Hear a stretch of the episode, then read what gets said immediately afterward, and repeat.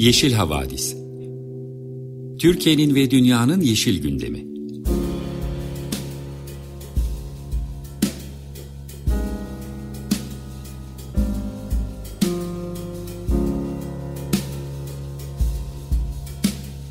Hazırlayan ve sunanlar Selin Uğurtaş ve Arca Yılmaz.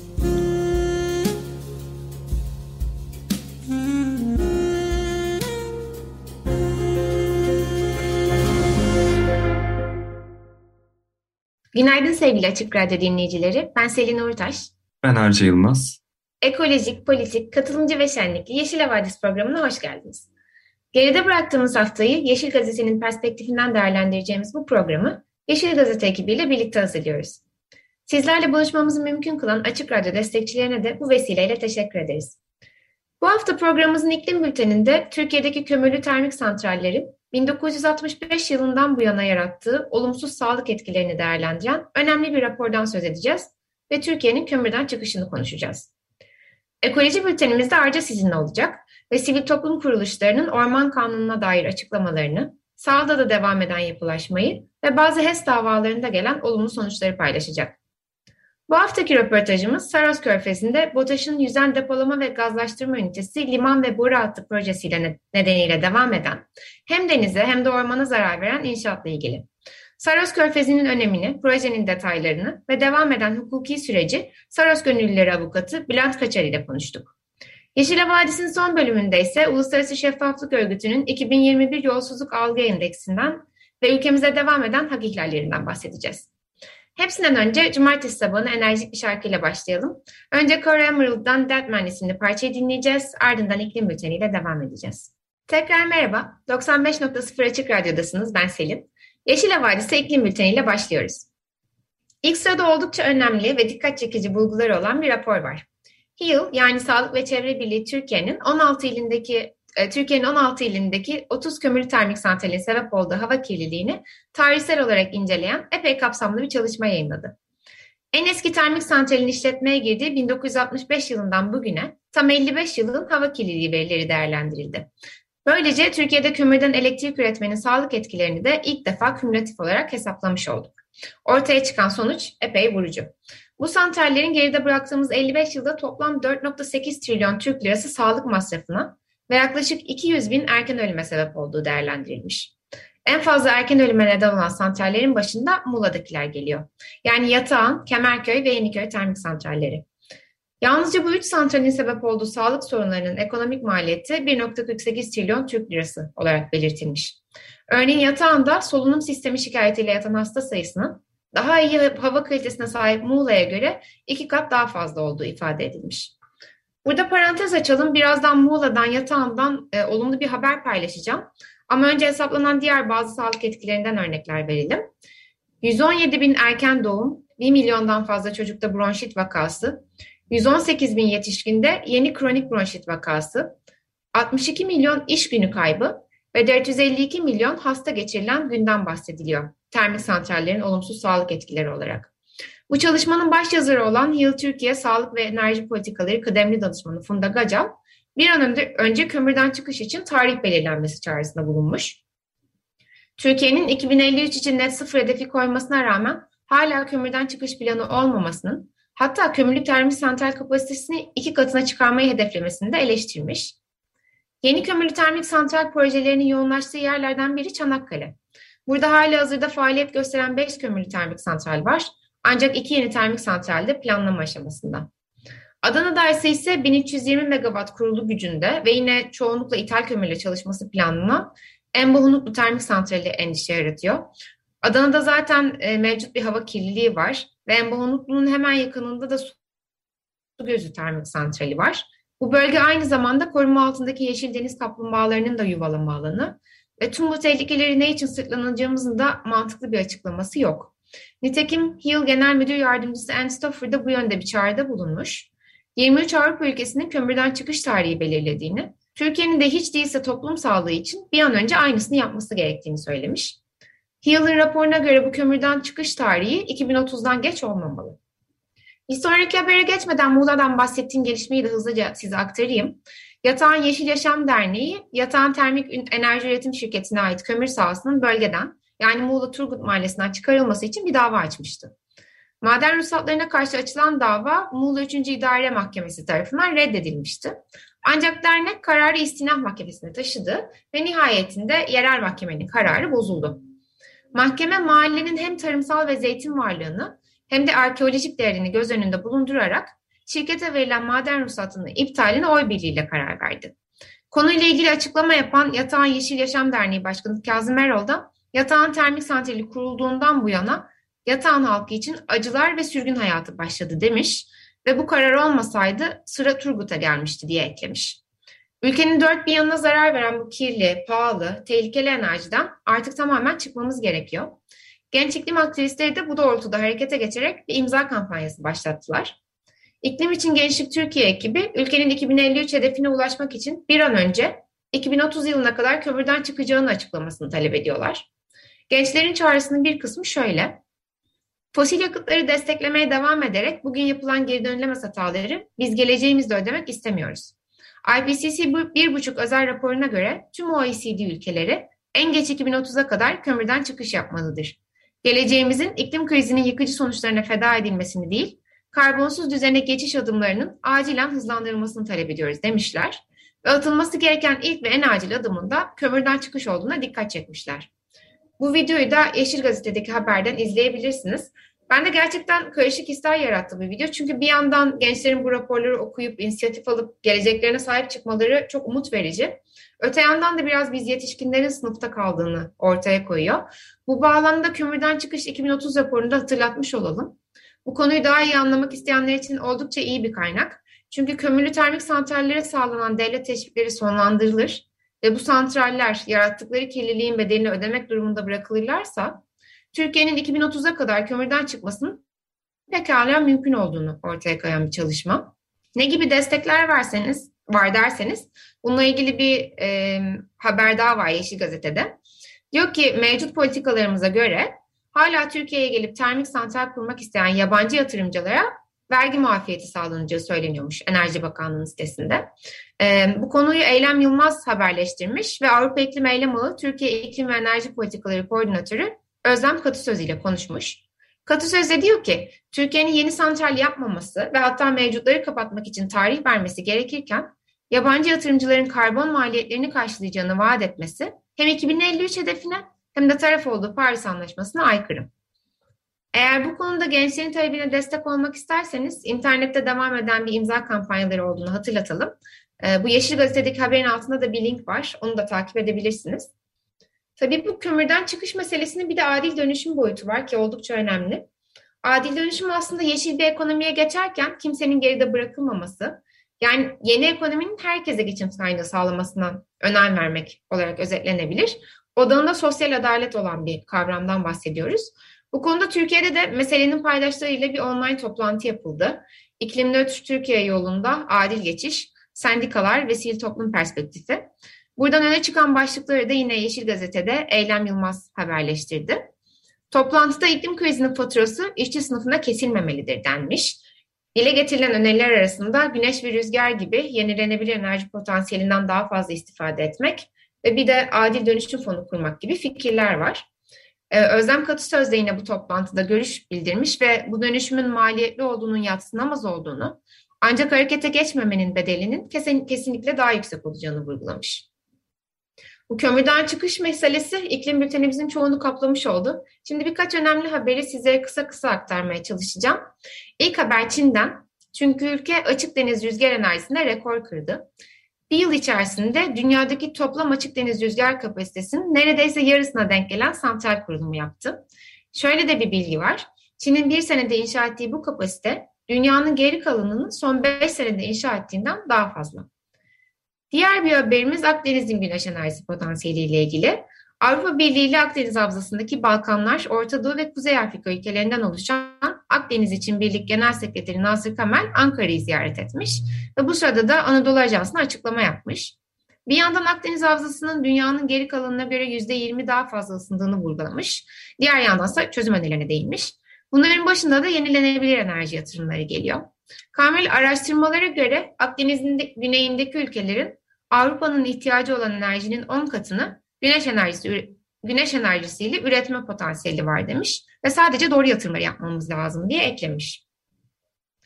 Son olarak Avrupa'da devam eden enerji krizinden bahsedip bir okuma önerisi yapmak istiyorum. Bu hafta benim de arkadaşlarıma bolca gönderdiğim bir yazı oldu bu. Avrupa İklim Vakfı'ndan Aslı Gemci oldukça kapsamlı bir bilgi notu hazırlamış bu süre gelen krizle ilgili. Genel olarak arz ve talep, talep dengesizliğindeki büyük artışın doğal gaz fiyatlarının yükselmesiyle sonuçlandığını söylüyor. Ancak hani iklim politikaları mı bu krize neden oldu iddialarına da yanıt vermiş ve iklim politikalarının etkisinin çok küçük olduğunu, aksine yenilenebilir enerjinin bu fiyat dalgalanmaları karşısında tüketiciye koruma sağladığına dikkat çekmiş. Aynı zamanda birçok farklı kaynağa da referans veren bir yazı yine Yeşil Gazete'den ulaşabilirsiniz. Evet, böylelikle iklim bültenimizin sonuna geliyoruz. Türkiye'nin 2053 hedeflerine ulaşmak için bir an önce kömürden çıkış tarihi belirlemesi gerektiğini, bunun da 2030'dan geçe kalmamasının önemli olduğunu tekrar vurgulamış olalım. Şimdi minik bir müzik arası vereceğiz. Pamplemousse'dan Douce Fransa dinliyoruz. Merhaba sevgili Açık Radyo dinleyicileri. Yeşil Havadise Ekoloji Bülteni ile devam ediyoruz. Ben Arca Yılmaz.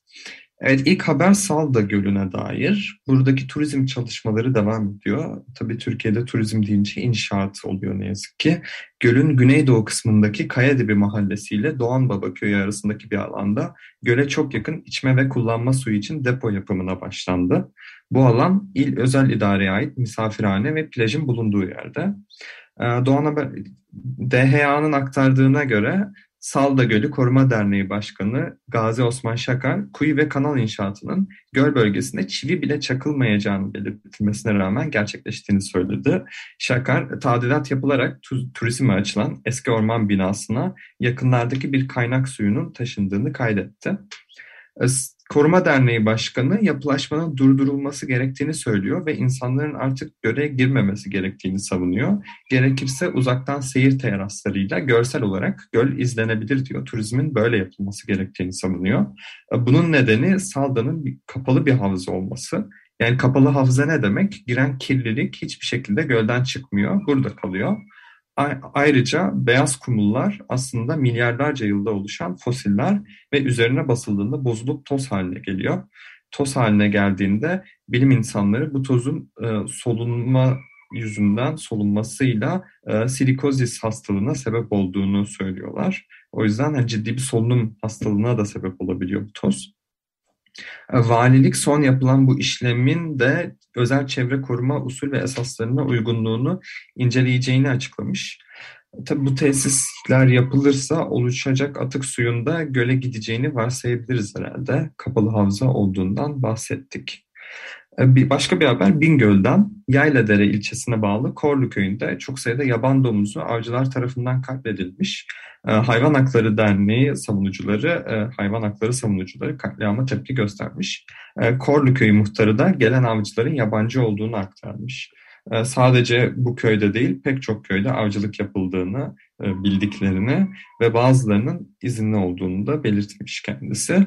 Bölgedeki STK'lar da avcılığa ve yaban hayvanlarının katline karşı açıklamalar yaptı davaların açıldığını ve kazanıldığını ama av ihalelerinin tekrarlandığını vurguladılar. Bu konuda Selin de Aralık ayında Hayvan Hakları İzleme Komitesi'nden avukat Gizem Karataş da konuşmuştu. O da her davayı ayrı e, işletmeleri gerektiğini ve toplu bir şekilde ihalelere karşı hukuki mücadeleyi e, götüremediklerini aktarmıştı bize.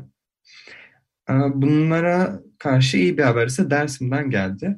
Dersim Dernekleri Federasyonu, DEDEF, Munzur Vadisi'nde yapılması planlanan iki HES için yargı sürecinin tamamlandığını ve bu projelerin iptal edildiğini duyurdu. Ee, bu karar Danıştay 6. Dairesi tarafından durdurulmuş oldu ve yargı süreci tamamen sona ermiş durumda kesinleşti bu iptaller.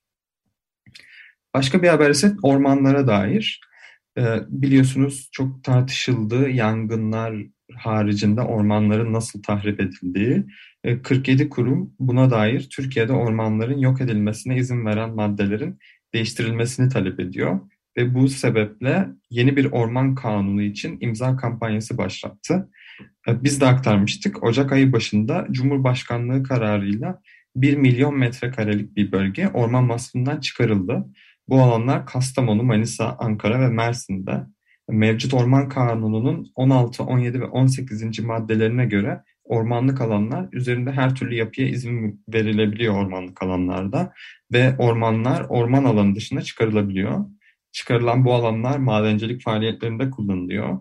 E, kampanyanın bu yüzden en önemli vurgularından biri şu şekilde ifade edilmiş. Ormanları korumaktan uzak orman kanunu nedeniyle her yıl yanan miktarın dört katı ve daha fazlası orman yok ediliyor. Bu konudaki imza kampanyasına ormanlardan elini çek hashtagini aratarak ulaşabilirsiniz isterseniz online e, platformlarda. E, başka bir haber ise Türkiye'nin çok yeni olmayan ama çok da konuşulmayan planları hakkında ilk kez 2018 yılında açıklanan kalkınma planları var. Bu planlar çerçevesinde bazı illerde yerli ve yabancı yatırımların yer alacağı, yüksek ve orta yüksek teknolojili ürünlerin üretileceği mega endüstri bölgeleri kurulması öngörülüyor. Tema Vakfı bu planlardaki yer seçim kararlarını mercek altına almış. Projelerin eşsiz ekosistem alanlarına telafisi olmayacak zararlar verilmesine yol açacak şekilde planlandığını belirtiyorlar. Mega endüstri bölgelerinin projelendirme süreçleri devam ediyor. Seçilen bölgeler Zonguldak, Trabzon, Sakarya ve Adana illerinde. Ama buralar aynı zamanda önemli kıyı ekosistemleri ve buralara bağlı doğal alanlar da var, korunması gereken alanlar. Hatta zaten hali hazırda özellikle Sakarya, Zonguldak ve Adana ciddi bir kirlilik yükünü kaldırmaya çalışıyor. Adana özelinde selin de kirlilik kaynaklarından bahsetti bugün iklim bülteninde. Ee, o yüzden bir risk de, riskten de bahsedebiliriz. Büyük projelerin verdiği bu çevresel ve ekonomik zararları Türkiye'deki e, pek çok başka örnekten de biliyoruz. E, bu projelerin de ne getireceği bir merak konusu aslında. E, son olarak Japonya'dan bir haberimiz var. Japonya'da Mart 2011'de yaşanan büyük deprem ve ardından gelen tsunami nedeniyle Fukushima Daiichi nükleer santralinde nükleer erime meydana gelmişti. Hatırlarsınız büyük ihtimal.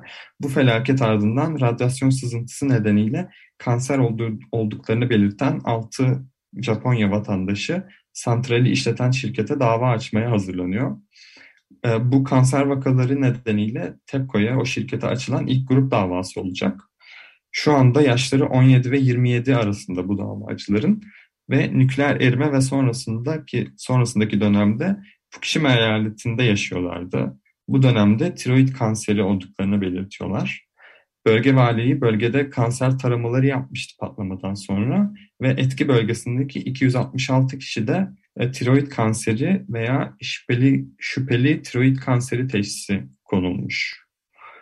Evet şimdi ekoloji bültenini kapatacağız ama kapatmadan ben bir duyuru yapmak istiyorum. E, bu habere çok sevindim. E, Selim bir süredir kendi YouTube kanalında özel haber videoları hazırlıyor. E, bir konuyu oldukça kapsamlı bir şekilde konuklarıyla birlikte ele alıyor ve e, çok güzel bir e, akışta aktarıyor. Bu video haberleri artık Yeşil Gazete sitesinden de ulaşabilirsiniz. Örneğin dün Avrupa Birliği nükleer ve doğal gazı yeşil kabul etmeyi tartışıyor başlıklı bir haberi çıktı. Ben böyle video haberleri, video haber içeriklerini izlemeyi seviyorum. O yüzden yani çok beğendim.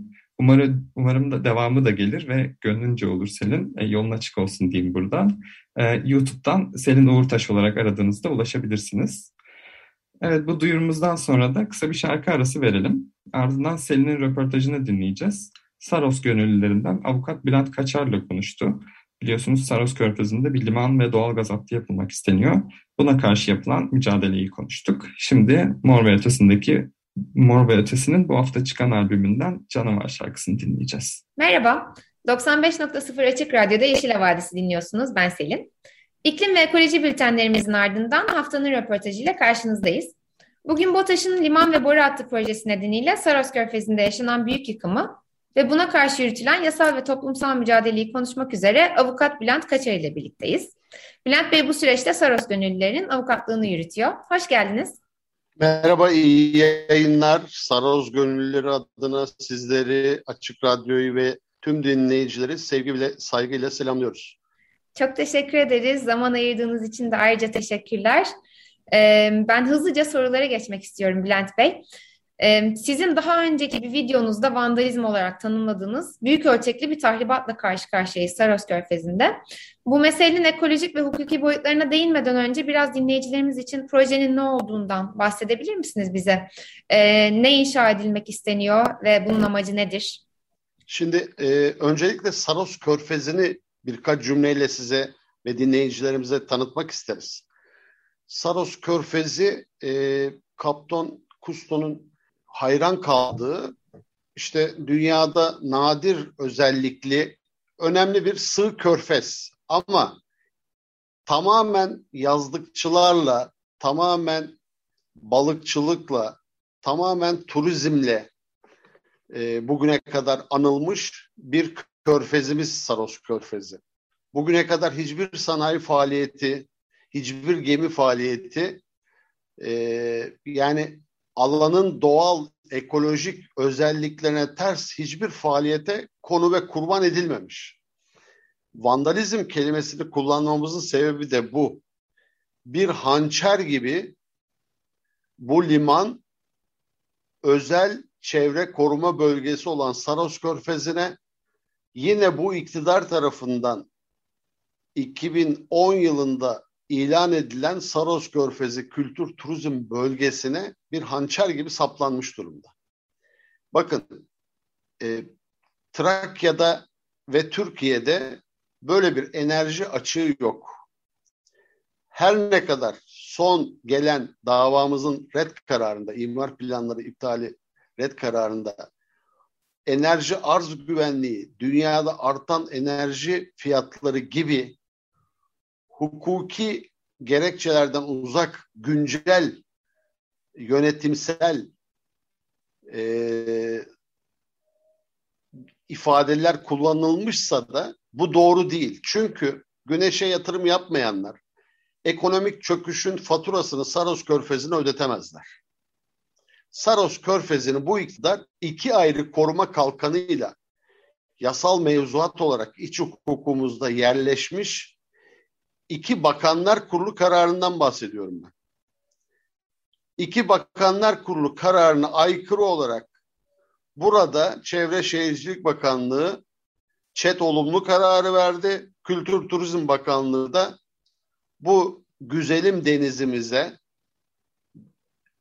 milyonlarca insanın mülkiyet hakkına, turizm ve deniz hakkına tarım alanlarının tahribatına, orman alanlarının tahribatına yol açan bu hukuksuz e, vandallık projesine hem çet olumlu karar verdiler hem de alt ölçekli imar planlarını onayladılar. Şimdi bakın Trakya'da e, üç şehir var, üç tane de deniz var. Karadeniz, Marmara Denizi ve Ege Denizi yani Saros Körfezi.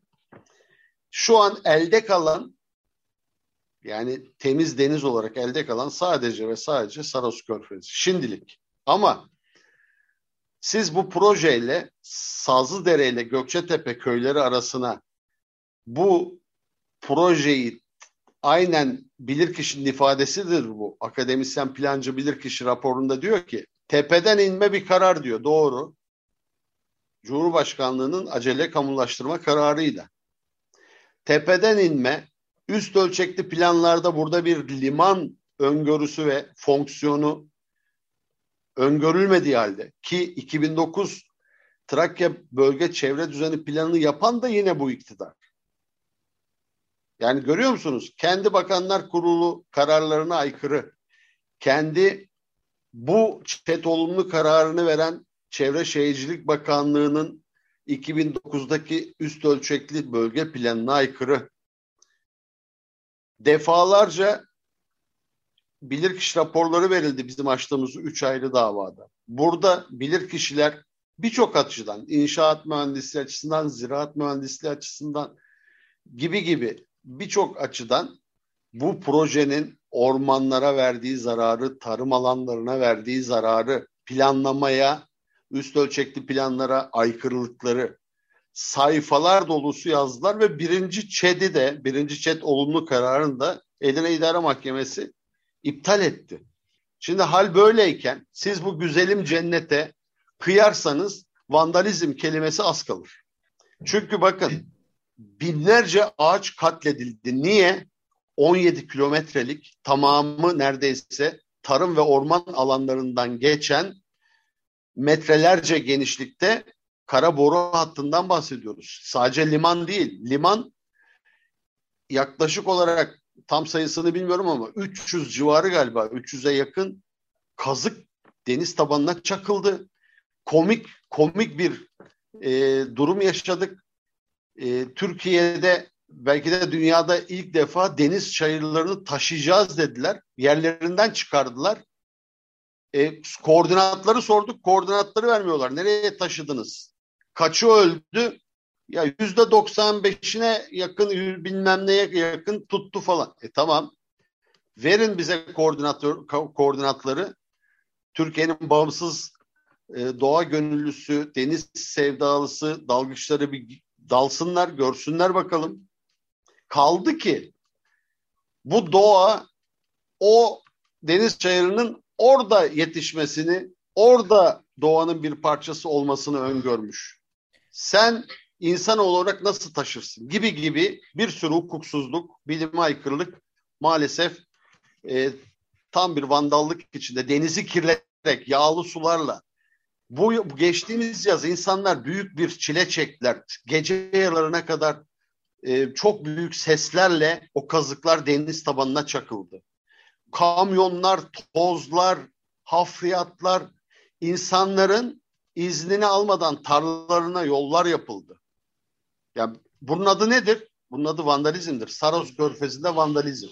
Bülent Bey, e, gerçekten bu haberleri biz de endişeyle okuduk. Mesela bahsettiğiniz deniz çayırı konusu COP26 zamanında Türkiye'den bilim insanları gidip deniz çayırlarının iklim krizi için ne kadar önemli olduğunu anlatmışlardı. E, aradan bir, bir süre geçmeden burada e, yok edildiklerini duyuyoruz. E, gerçekten çok endişe verici. Yani peki dinleyicilerimizin biraz daha iyi anlayabilmesi için bize bu projenin ölçeğinden bahsedebilir misiniz? Hükümetin bu projede bu kadar ısrar etmesinin kendi önceki kararlarını dikkate almamasının nedeni nedir? Ee, ve bu proje biraz hani hem boru hattından bahsediyorsunuz hem limandan tam olarak ne kadarlık bir bölgeyi ilgilendiren ve e, finalde ne olması tasarlanıyor? Bunları da biraz açıklayabilir misiniz? Şimdi şöyle, e, bir kere amacı şöyle söyleyelim. Amacı size BOTAŞ'ın e, vekili verdiği cevap lekçesiyle şöyle söylüyor. Diyor ki bu projenin inşaatına bir an önce başlamamız gerekmektedir. Çünkü kurumumuzun yani BOTAŞ'ın verdiği dış alım ve dış satım taahhütleri bulunmaktadır. Avrupa pazarına bu gazın transfer edilmesi gerekmektedir diyor. Sonra biz bakın görün projenin amacı ortaya çıktı deyince bu sefer işte vay efendim e, bütün sanayi Marmara bölgesindeymiş. E, işte enerji çeşitliliği, enerji arz güvenliği için e, işte Trakya ve e, Marmara'da bu gerekliymiş. İç tüketim şuymuş buymuş falan filan denmeye başlandı. Cevap lekçesi elimizde hala. Yani siz bir doğal gaz deniz aşırı ülkelerden getirece, getirilecek gazın Avrupa pazarına transferi için Saros Körfezi'ni kurban ettiniz. Yani dış ticarete o özel çevre koruma bölgesini, o kültür turizm bölgesini, o temiz denizi, o doğayı, o Ganos e, fay hattı üzerine kurduğunuz bu tehlikeli e, tesisle, endüstriyel bir tesis bu, e, tesisle siz bizim körfezimizi, denizimizi, kıyımızı, kıyı kanuna aykırı, anayasaya aykırı, her şeye aykırı.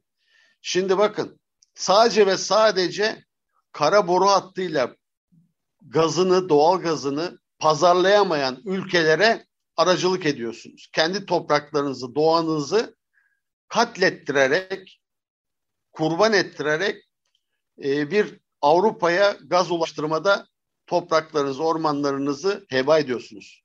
Bunun başka bir amacı yok. Bunu da söylediler zaten. Bu ispatlı.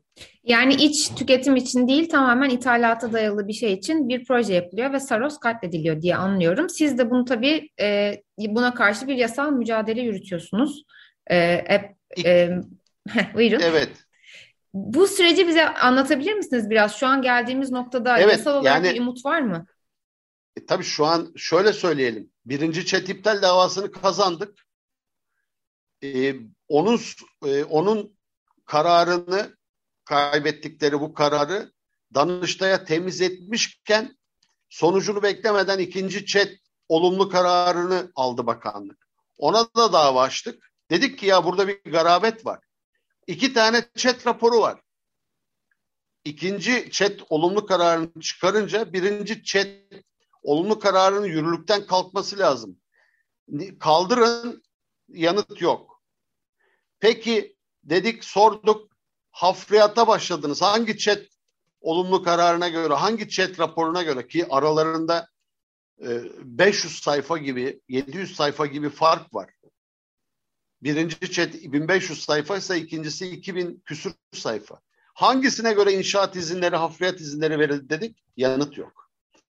Ne zaman ki ne zaman ki e, birinci chat iptal edilip ikinci chatte de biz e, olumlu bilirkişi görüşler almayı başlayınca bu sefer ikinci çede göre yaptık dediler. Biz neyi fark ettik biliyor musunuz? Bu konu basında çok işlenmedi. Aslında söyledik yazdık. Çet raporlarında İskele diye tarif ediyorlar. O koca doğalgaz limanını FSRO gemisi 100 bin tonluk e, LNG gemilerinin geleceği limanı bize iskele diye tarif ediyorlar. Chat raporlarında o iskelelerin uzunluğu 270 metre ya. Her iki chat raporunda da öyle. Elimde belgeler var. İhale, ihale dokümanını indirdik, bulduk. BOTAŞ ihale 320 metrelik iskele olarak çıkmış. Chat raporunda olmayan 50 metre ihalede var. Biz bunu söyledik duruşmada. Edirne İdare Mahkemesi'nde duruşmadık. Duruşmada BOTAŞ'ın yetkilileri ne dedi biliyor musunuz? Ya chat raporunda yaklaşık olarak ifade edilir dedi. Peki fark yarım metre 10 santim değil ki 50 metre. Bu birçok kazık demek, birçok deniz alanının tahribatı demek. Yani o ekosisteme birçok birçok zararınız demek. Bakar mısınız? Yani bir de kendi kuralını tanımayan, kendi chat mevzuatına, raporuna bile sadık kalmayan bir proje. Yani bu aslında bir projesizlik. Yani bir de Bülent bir, Bey tabii hukuk... şu anda zaten hali hazırda bir tahribat var orada tabii yapılmış bulunan e, süreç so- sonlanmasa da. E, bu hani inşaatın devam ediyor olmasıyla ilgili e, ne diyorsunuz? Şimdi e, Çet, ikinci çet olumlu kararını mahkeme e, ziraat bilirkişisinin e, akademisyen zira, ziraat bilirkişisinin olumsuz görüşüne rağmen reddetmedi. Şey kabul etmedi. Davamızı kabul etmedi. Davamızı reddetti. Oysa bir raporda bir tane bilim insanının görüşü olumlu kararı onaylanamaz. Ama ne yaptılar? Dediğim gibi o, o kararla e, inşaat ve hafriyat devam edebildi. Çünkü ÇED yönetmeninde şöyle bir şey var. Siz ÇED olumlu kararı ÇED izni almadıkça inşaat ve hafriyata başlayamıyorsunuz. Yani hukuksal bir gelenek yıkıldı. E, projenin hukuka uygunluğu, bilime uygunluğu kanıtlanmadığı halde bir ziraat bilirkişisinin olumsuz görüşü var olduğu halde kusurlandırmaz bu projeyi, bu görüş, bu olumsuz görüş, bu projeyi, bu ÇED'i kusurlandırmaz diyerek mahkeme ÇED olumlu kararını iptal etmedi. Biz de Danıştay'a gittik. Şu an Danıştay'da bu dava. Şimdi bu imar planları iptal davamızı da reddetti. Çok enteresan. Bu davada üç bilirkişi de yani heyet bilirkişi heyetinin tamamı ayrıntılı 25 sayfalık iki ayrı bilirkişi raporuyla dedi ki üst ölçekli planlara bu alan özelliklerine, koruma mevzuatına, tarım ve orman alanlarına zarar veriyor olması, tepeden inme bir karara dayanması e, sebebiyle bu imar planları hukuka aykırıdır dediği halde Edirne İdare Mahkemesi ÇED davasındaki şehir plancısının tek kişilik görüşüne dayanarak davamızı reddetti. Bu da bir hukuksuzluk. Bunu da biz İstanbul Bölge İdare Mahkemesi'ne, istinaf mahkemesine taşıyacağız. Yani deniz aşırı ülkelere verilen taahhütler noktasında Saros Körfezi kurban edildi ama Saros gönülleri, Saros Körfezi'nde yaşayanlar, e, Trakya, Trakya platformu, Trakya kent konseyleri sonuna kadar, son noktaya kadar hukuku, bilimi ve bu koruma mevzuatını, denizimizi korumaya, savunmaya devam edeceğiz. Bülent Bey çok teşekkür ederiz. Hem mücadeleniz için hem de bu olanları açıklıkla bize aktardığınız için. Biz de bu konuyu takip etmeye devam edeceğiz. E, dinleyicilerimiz için, e, size destek olmak isteyenler için önerebileceğiniz bir şey var mı kısaca bitirirken? Ben her ne kadar Twitter ve Instagram'da yer almıyorsam da Saroz Gönüllerinin e, hesapları hem Twitter'da hem Instagram'da yer almaktadır. Saroz Gönüllerinin sosyal medya hesaplarına dinleyicilerimiz e, destek olurlarsa, gerekli desteği sağlarlarsa, takipçisi olup e, bize destek verirlerse çok seviniriz. Çünkü zaten bugüne kadar kamuoyunun e, desteğiyle bu umudu yeşerttik. Trakya'da dayanışmayı, Saros Körfezi'nde bu umudu büyüttük. Bundan sonra da tüm Türkiye ile e, el ele, gönül gönülle bu mücadeleyi e, devam ettireceğiz. Çünkü Saros Körfezi Türkiye'nin mücevheri. Bu mücevheri biz gelecek kuşaklara doğal varlığıyla en az zararı zararla atlatarak bu süreci taşımaya kararlıyız. Açık Radyo'ya, sizlere ve tüm dinleyicilere sevgi ve selamlarımızı bir kez daha iletiyoruz. Hoşçakalın efendim. Çok teşekkür ediyoruz Bülent Bey. Ee, bu sohbetin ardından şimdi kısa bir müzik arası vereceğiz. Cat Power'dan What the World Needs Now isimli parçayı dinliyoruz. Ardından Arca Yeşil Havadis'in son bölümüyle sizlerle olacak. Tekrar merhabalar. Yeşil Havadis'in son kısmına başlıyoruz. Ben Arca. E, ilk haberi biz de tam olarak nereye koyacağımızı bilemedik. Ancak haftanın önemli haberlerinden bir tanesiydi. E, o yüzden bu kısımda aktarmak istedik. E, İran Türkiye'ye olan gaz akışını kesti. Bu da ciddi bir enerji krizine yol açmış durumda. Elektriğin de önemli bir kısmı gazdan sağlandığı için hükümet sanayide hem elektrik hem gaz kesintisine gitti. Ve bu kesintilerin 31 Ocak'a kadar da sürmesi bekleniyor. Bu sırada bir kulis haberi de var. Çevre Bakanlığı'nın sanayicilere ne bulursanız yakın görmezden geleceğiz dediği söyleniyor. E, fosil yakıtların arz güvenliğinden bahsedenler de utanır mı artık bilemiyorum. En azından e, gazın ne kadar güvenilir olduğunu da görmüş olduk bu olay sayesinde. Bir başka haber ise Uluslararası Şeffaflık Örgütü'nden 2021 yılı yolsuzluk algı endeksi açıklandı. Buna göre Türkiye'de son 10 yılda en çok puan kaybeden ülkeler arasında yer alıyor 38 puanla 180 ülke arasında 96. sıraya düşmüş. 2020'ye göre ise 2 puan kaybetmiş ve 10 sıra gerilemiş durumdayız. Yani aşağıya gittikçe gidiyor. Bir başka haber ise e, yargı tarafından geldi. E, Pınar Gültekin davasının 9. duruşması görülüyor. E, görüldü 24 Ocak'ta Muğla 3. Ağır Ceza Mahkemesi'nde. E, mahkemede adli tıptan gelen rapor da okundu. Bu raporda Pınar Gültekin'in hayattayken yakıldığı ifade ediliyor. Mahkeme zanlı avukatlarının savunma için süre talep etmesi nedeniyle 14 Şubat'a ertelenmiş durumda. Son bir haberimiz var. Bu haber ise Avrupa'dan tarihi kadın cinayetlerine dair bir haber. İskoçya, İsviçre, Norveç ve Almanya'nın ardından İspanya'nın Katalonya özel yönetimi de 400 yıl önce cadı oldukları gerekçesiyle öldürülen 700 kadından özür dilemiş ve itibarlarını iade etmiş.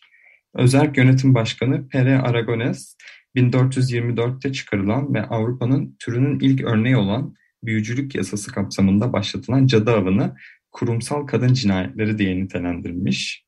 Ben bu karara da bazı tepkiler gördüm e, sosyal medyada. Özellikle itibarı iade etme konusunda.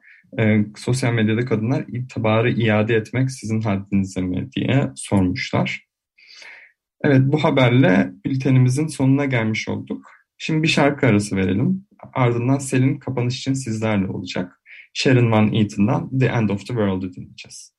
Bu güzel parçanın ardından 95.0 Açık Radyo'da Yeşil Gazete'nin katkılarıyla hazırladığımız Yeşil Havadis programının sonuna geliyoruz. Bizi dinlediğiniz için çok teşekkür ederiz. Haftaya yine aynı saatte görüşmek üzere. Hoşçakalın. Hoşçakalın.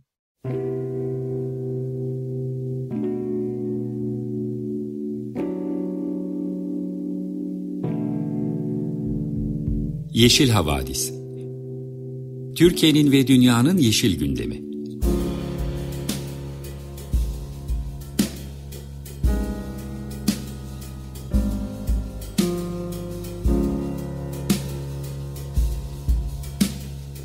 Hazırlayan ve sunanlar Selin Uğurtaş ve Arca Yılmaz.